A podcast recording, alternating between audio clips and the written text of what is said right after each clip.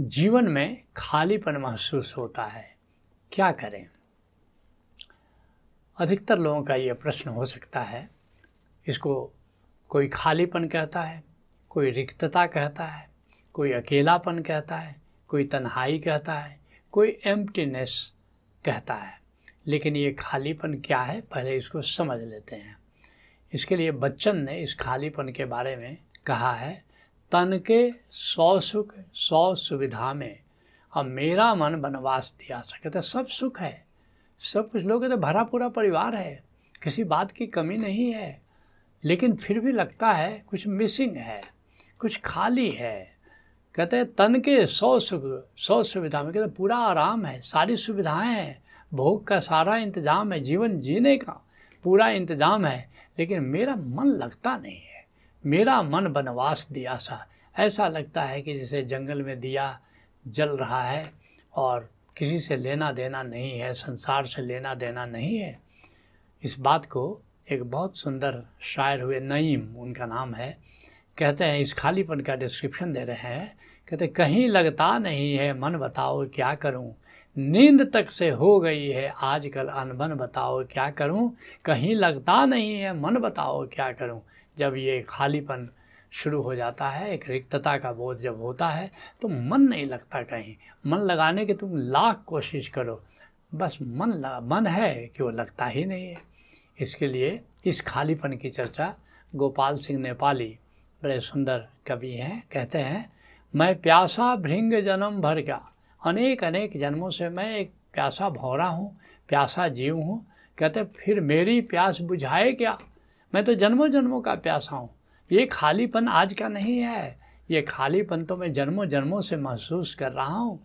तो मेरी इस प्यास को, मेरे इस खालीपन को कौन भरे? मेरी इस अभिप्सा को कौन भरा? तृप्ति दे।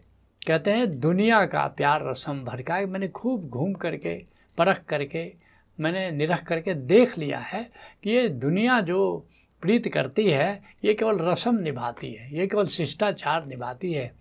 वास्तव में कोई किसी को प्रेम नहीं करता है। मैं प्यासा भृंग जन्म भर का। इसीलिए मैं जन्मों जन्म से सारे रिश्ते नातों के बीच, सारे संबंधों के बीच मैं अपने को प्यासा, मैं अपने को खाली ही महसूस करता रहा हूँ। एक नई कवित्री है रक्षा सोनी। वो इस खालीपन का बड़ा सुंदर वर्णन कर रही है। एक भीड़ चलती है साथ मेरे। कहते हैं कि एक भीड़ है। दुनिया देखती है कि तो काफ़ी लोग हैं इसके साथ। एक भीड़ चलती है, साथ मेरे, न जाने क्यों? फिर भी तनहासी हूँ मैं। लेकिन कहते न जाने क्यों? फिर भी तनहा तनहासी मैं हूँ। क्योंकि ये भीड़ है। देखने में लगता है कि काफ़ी संबंधी हैं, मित्र हैं, सगे हैं, सब है। लेकिन फिर भी न जाने क्यों? मुझे लगता है कि इस भीड़ में भी मैं तनहा हूँ। इस भीड़ में भी मैं अकेले हूँ। इस भीड़ के रहते हुए भी मैं खालीपन महसूस करती हूँ। सब कुछ तो है मेरे दामन में। कहते देखने को तो सब कुछ है। प्रभु का दिया हुआ है, परिवार है, सगे हैं, संबंधी हैं, धन है, सुविधा है, सब कुछ है। फिर भी दिल के भीतर अजीब सा खालीपन भरा है, न जाने क्यों। लेकिन भीतर, दिल के भीतर, चेतना के भीतर हमेशा एक खालीपन, एक महसूस होता है, हमेशा एक तन्हाई महसूस होती है। तो अब जानते हैं, ये सभी का कहना है, तुम, तुम्हारा भी अनुभव होगा कि एक खालीपन तो है। तो इसका कारण क्या है? खालीपन का, इस तन्हाई का, इस रिक्तता का, इस अकेलेपन की फीलिंग का, इस एम्प्टीनेस का कारण क्या है? ये बात निश्चित है कि मनुष्य की खोज है आनंद। चाहे वो धन की खोज रहा है, खो, धन की खोज कर रहा है कि पद की खोज कर रहा है, कि प्रतिष्ठा की खोज कर रहा है, लेकिन कहीं गहरे में मनुष्य आनंद की खोज कर रहा है। और वो आनंद भीतर है, वो बाहर नहीं है।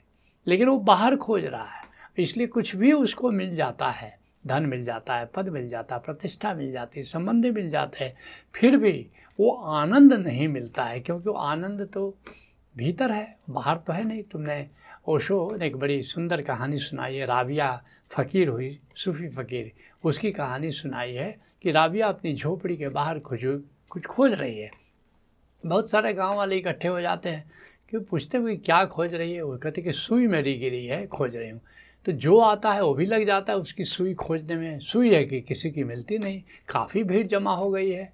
एक बुज़ुर्ग पूछता है कि राबिया याद करो, वो सुई गिरी कहाँ? राबिया कहती है कि, वो सुई तो मेरी झोपड़ी के अंदर गिरी। कहते तू पागल है। सुई झोपड़ी के अंदर गिरी या तू बाहर खोज रही है तो मिलेगी कैसे? राबिया हंसती है, कहती है कि तू बड़ा समझदार आदमी मालूम पड़ता है। दुनिया के ढर्रे को तो देखो, आनंद भीतर है और दुनिया आनंद बाहर खोज रही है। तो संतों के चेताने का एक ढंग होता है। तो ठीक ऐसे ही हम आनंद को बाहर खोज रहे हैं राबिया की सुई की तरह। वास्तव में आनंद हमारे भीतर है और जब तक ये आनंद नहीं मिलता, भीतर डुबकी लगा करके, जब तक ये आनंद नहीं मिलता, तब तक खालीपन का एहसास बना रहता है, तब तक जीवन में रिक्तता का बोध होता रहता है, अकेलेपन का एहसास होता रहता है, तन्हाई का बोध होता रहता है एम्प्टीनेस की जो फीलिंग है, वो जारी रखती है। तो अब आप के मूल सवाल पर आते हैं कि ये जीवन में जो खालीपन महसूस होता है, उसके लिए क्या करें?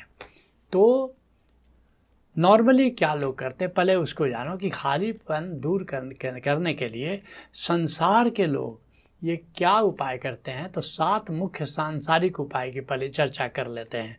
लोग क्या करते हैं? धन पैदा करते हैं। धन धन जमा करते हैं। ये पहला सांसारिक उपाय है। दूसरा क्या करते हैं? पद की तलाश करते हैं। ऊँचे ऊँचे पद की खोज करते हैं कि पद मिल जाए हमको। तीसरा उपाय क्या करते हैं? कि परिवार से जुड़ते हैं, परिवार बढ़ाते हैं, शादी कर लेते हैं, बच्चे पैदा कर लेते हैं, सगे संबंधी जमा कर लेते हैं कि शायद इनसे हमारा, हमको आनंद मिल जाए। और फिर क्या करते हैं? चौथा उपाय क्या करते हैं? एस्टीम प्रतिष्ठा, अपना यश, कीर्ति, और सोचते हैं कि प्रतिष्ठित अगर हम हो जाएँगे तो शायद हम आनंदित हो जाएँगे। फिर पांचवा उपाय क्या करते हैं? मनोरंजन करते रहते हैं। मनोरंजन के नाना प्रकार के उपाय हैं।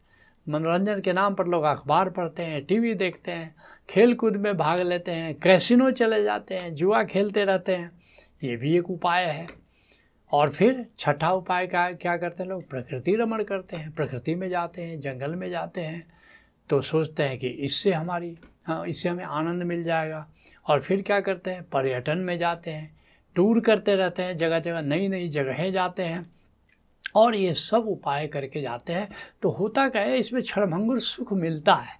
इसलिए ये सांसारिक उपाय लोग करते हैं, थोड़ी देर के लिए वो सुखी महसूस करते हैं, लेकिन ये सारे सुख क्षणभंगुर होते हैं। थोड़ी देर के बाद फिर बोर होना शुरू हो जाते हैं, फिर वही, फिर ढाक के वही तीन पात, फिर वहीं के वहीं पहुँच जाते हैं।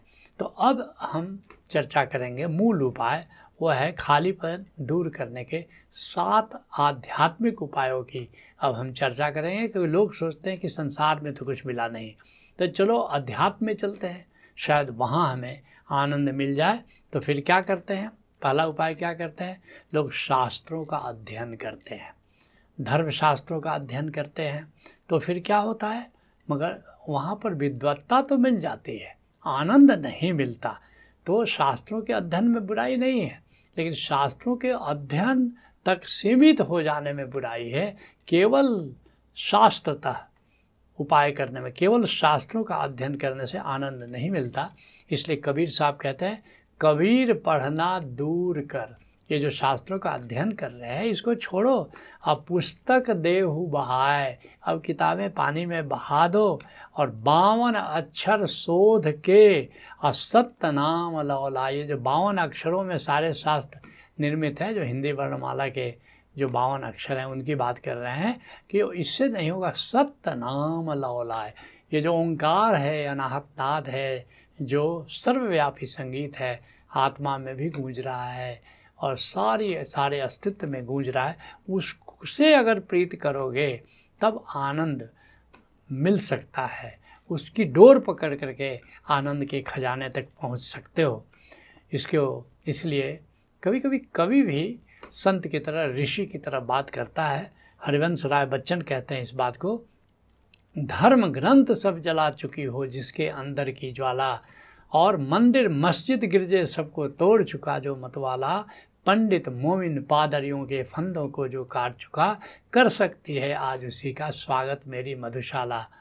ठीक कह रहे हैं कि ये धर्म ग्रंथों से बात नहीं बनेगी। कुछ दूर तक ये बात ले जाएगी आनंद की दिशा में। लेकिन फिर कहीं न कहीं जाकर ये रुक जाएगी बात। जो दूसरा आध्यात्मिक उपाय है, वो सत्संग है। लोग सत्संग करते हैं, जहाँ भी संत प्रवचन दे रहा है, जहाँ भी कथा चल रही है, जहाँ संत प्रवचन दे रहा है तो वहाँ जाते हैं लोग। अच्छी बात है। कुछ कदम आगे आनंद की ओर ये तुमको ले जाएगा, लेकिन इससे विवेक मिलेगा, आनंद नहीं मिलेगा। विवेक आनंद के मार्ग में एक पड़ाव है, ये मिलेगा। आनंद नहीं मिलेगा। फिर तीसरा उपाय क्या करते हैं? लोग सत्संग करते करते उनके भीतर किसी संत से प्रेम हो जाता है। उनके हृदय का तार झंझना उठता है, झनकार कर उठता है और फिर उससे जुड़ जाते हैं। वह संत उनके लिए सदगुरु हो जाता है और वह स्वयं शिष्य हो जाता है। तो लेकिन बहुत सारे लोग फिर सदगुरु पर रुक जाते हैं, बहुत सारे लोग सदगुरु पर रुक जाते हैं। तो सदगुरु आनंद की कुंजी तो देगा, लेकिन आनंद नहीं दे सकता। कुंजी देगा लेकिन आनंद का खजाना हमको स्वतः साधना करनी पड़ती है, स्वतः साधना करनी पड़ती है। तो सदगुरु भी एक पड़ाव है आनंद की दिशा में। फिर चौथा उपाय क्या है? अब मुख्य उपाय शुरू हुआ। ये है आत्मज्ञान। मैं आत्मा हूँ। उस आत्मा के एकांत का जब बोध होगा तो फिर आनंद की फ़सल लहलहाने लगती है। लेकिन आत्मज्ञान होगा कैसे? शुरुआत ध्यान से करनी पड़ेगी। उस निराकार को जानना होगा और निराकार के प्रति जागना होगा। निराकार को जानना और जागना, ये ध्यान है। फिर क्या करना होगा कि फिर अब उस आत्मा के स्मरण में जीना होगा, जिसको हम साक्षी कहते हैं। साक्षी रह करके संसार के कर्म करते रहो। ये साक्षी है। फिर क्या करना होगा? कुछ समय के लिए बैठ के तथाता की साधना करनी पड़ेगी। तथाता का क्या मतलब हुआ? सब्जेक्टिव अवेयरनेस बस, आत्मा के एकांत में चले गए। आत्मा में डुबकी लगा रहे हैं। ये तथाता हुआ और फिर हमेशा उसी आत्म सुमिरन में रहे। और फिर समाधिस्थ हो गए। आत्मा में ऐसे डुबकी लगा लिए कि अब बाहर की कोई शुद्ध बुद्ध ना रही। उस स्थिति को कहते हैं समाधि। तो इस प्रकार से ध्यान, साक्षी, तथाता, आत्मसुमिरन भी उसको कहते हैं, तथाता को समाधि से आत्मज्ञान फलित होता है। और ये एक बार आत्मज्ञान हो जाए तो फिर आत्म सुमिरन करने से हम आनंद में रहते हैं। फिर पांचवा उपाय क्या है? ब्रह्म ज्ञान और भी आगे चले। ब्रह्म ज्ञान को के लिए साधना करती पड़ती है। कौन सी साधना करोगे? होश। होश का क्या मतलब हुआ? ब्रह्म की उपस्थिति का सतत बोध। चारों तरफ़ ही जो जीवंत आकाश है ये ब्रह्म ही है। अब इसका, इसके प्रति जागना, इसके प्रति संवेदनशील होगा, होना, इसके ख्याल में जीना, ये है होश। और जब ब्रह्म के प्रति होश रहेगा तो ब्रह्मानंद में तुम रहोगे। ये आनंद की कुंजी समझ लो मिल गई, और जितनी देर ब्रह्म के ख्याल में रहोगे, उतनी देर तुम आनंद में रहोगे। इसलिए ओशो एक बड़ी प्यारी बात कहते हैं कि इस खालीपन को भरोगे कैसे? कहते परमात्मा असली भरा हुआ है। तुम धन से, पद से, प्रतिष्ठा से भरने की कितनी भी कोशिश करो, लाख कोशिश करो, लेकिन भराव महसूस नहीं करोगे। असली भराव तो परमात्मा है। परमात्मा से अपने जीवन को भर लो और फिर तुम आनंदित हो जाओगे, तब ये खालीपन विदा हो जाएगा। और उसके बाद छठा उपाय क्या है? भक्ति। भक्ति क्या है? हरि सुमिरन और ये हरि सुमिरन क्या है? ये जो गोविंद को जानो, ब्रह्म को जानो, ये आकाश की कहते ओशो की आकाश की जीवंतता आकाश की चैतन्यता जिस दिन जानते हो, उस दिन तुम परमात्मा को जानते हो। तो आकाश की चैतन्यता को जान करके अब उसकी याद में जियो, उसके ख्याल में जियो हर सांस में उसकी याद हो। इस, इसी बात को हरिसिमरन को गुरु साहिबान कहते हैं कि सांस सांस सुमिरो गोविंद। जब भी सांस लो, गोविंद का ख्याल, ब्रह्म का ख्याल हो। इश्क हमने कभी गज़ल लिखे थे, इश्क के एहसास का हम क्या करें? इस अनूठी प्यास का हम क्या करें? बिना रब की याद के चलती नहीं। बागी होती सांस का हम क्या करें? बागी हो जाए सांस तुम्हारी, मन तुम्हारा बागी हो जाए कि जब तक रब को याद नहीं करोगे, तब तक हम चलेंगे नहीं, सांस चलेगी नहीं। मन को कह दे कि अय मेरे मन, जब तक कि तू याद नहीं करेगा रब की, तब तक हम चलेंगे नहीं। इसको कहते हैं हरि सुमिरन और सातवां उपाय है साक्षी सुमिरन। ओशो चार प्रकार का सुमिरन बताते हैं। कंठ से सुमिरन, बोल के राम राम, खोजते बड़भागी राम राम बोल। दूसरा सुमिरन, मन से सुमिरन। मन को लगा करके रखा, जिसके लिए कबीर साहब कहते हैं, शब्द निरंतर ते मन लागा, मलिन वासना त्यागी। आ उठत बैठत कबहू न टूटे, ऐसी ताड़ी लागी साधो सहज समाधि वाली तो मन से सुमिरन, जैसे एक नशेड़ी नशे का सेवन करता है तलब लग जाती है, उस तरह से। तो ये पहले से गहरा जाएगा। उससे और गहरा क्या है? हृदय से सुमिरन। अब उसके प्रेम में पढ़ो अब उसकी विरह में पढ़ो ये और भी गहरा ले जाएगा। ओशो कहते चौथा सुमिरन, साक्षी सुमिरन। वो क्या है?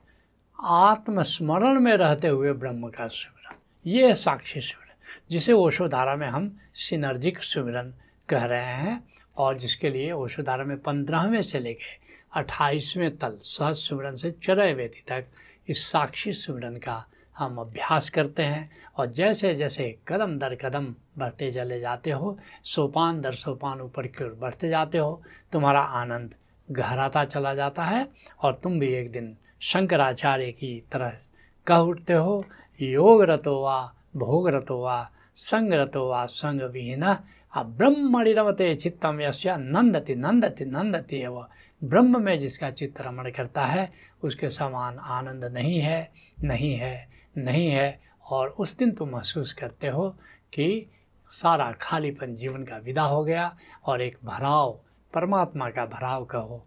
उससे तुम सुभाषित हो जाते हो, उससे तुम तृप्त हो जाते हो। एक तृप्ति का एहसास निरंतर बना रहता है। आज के सत्संग को हम यहीं विराम देते हैं। हरिओम तत्सत।